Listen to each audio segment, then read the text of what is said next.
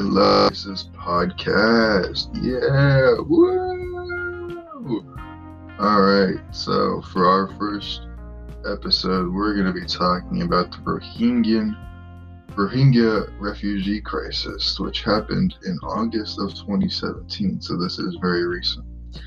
In August of 2017, some Rohingya militants attacked some military outposts, uh, and it is estimated that they killed about 12 to 15 Myanmar military personnel.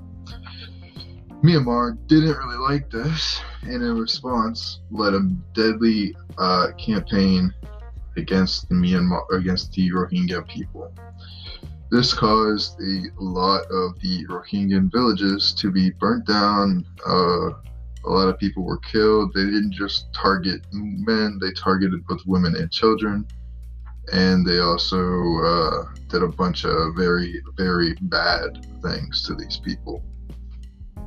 Uh, after the first month, it is it is also estimated that 6,700 people were killed by the Myanmar military, and after seeing what happened, a bunch of the Rohingya people started to run away, becoming refugees, leaving their homes and bringing nothing with them but clothes, their families, and maybe some food. On the journey to safety, the Myanmar, uh, or never mind, during the yeah during their safety journey, or during their safe journey to safety, many people tried to get out and escape.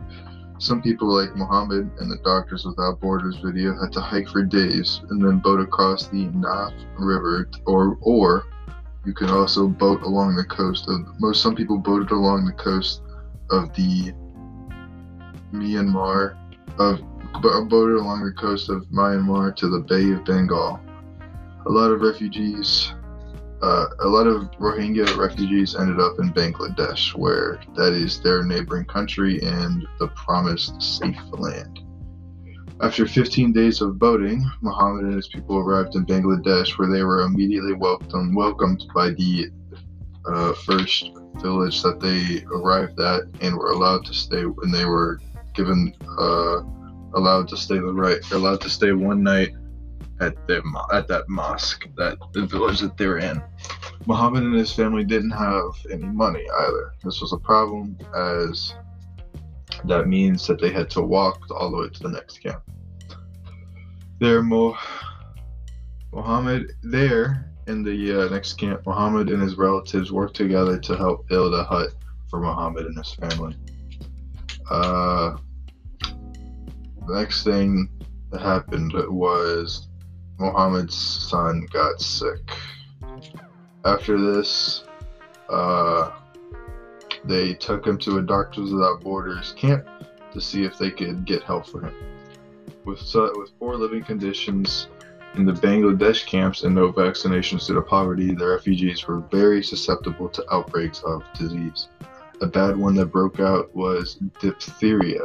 Diphtheria had been forgotten in most major countries due to vaccinations, but the Bangladesh camps did not have this. Children also did not have access to education as there were no teachers or school supplies provided, but there were schools built. The judicial system in the refugee camps was poor as well. People would report something to the camp leader who would then report to the Bangladesh police. The camp leaders would not always do this or they would not always listen to you. Another big issue in the camps was trafficking. Allegedly, the police were trafficking Rohingya people and accepting bribes to allow people into the camps when they weren't supposed to. That is all for my Rohingya refugee crisis report. And yeah, have a good day.